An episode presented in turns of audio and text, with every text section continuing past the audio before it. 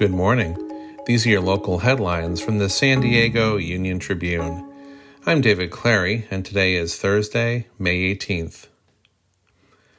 Hundreds of unionized bus drivers in the San Diego region went on strike this week, disrupting dozens of routes across the South Bay and beyond. Drivers picketed outside the MTS bus yard in Chula Vista on Wednesday, demanding an end to a policy around forced, unpaid breaks.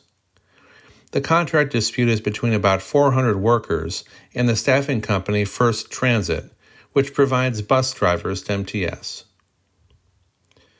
Officials in Carlsbad voted this week to discontinue the invocations that have launched its meetings off and on since the city incorporated in the 1950s. Most cities in the county allow invocations, but the practice varies widely. Some open with a moment of silence, some with a prayer or famous quote, delivered by a council member or a guest religious leader. San Diego officials say they're halfway done with a daunting task of creating a citywide organics recycling program from scratch, with weekly, with weekly pickups underway.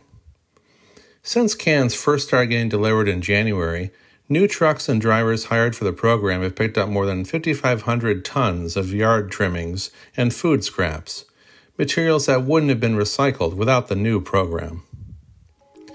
You can find more news online at san diego uniontribune.com. Thanks for listening.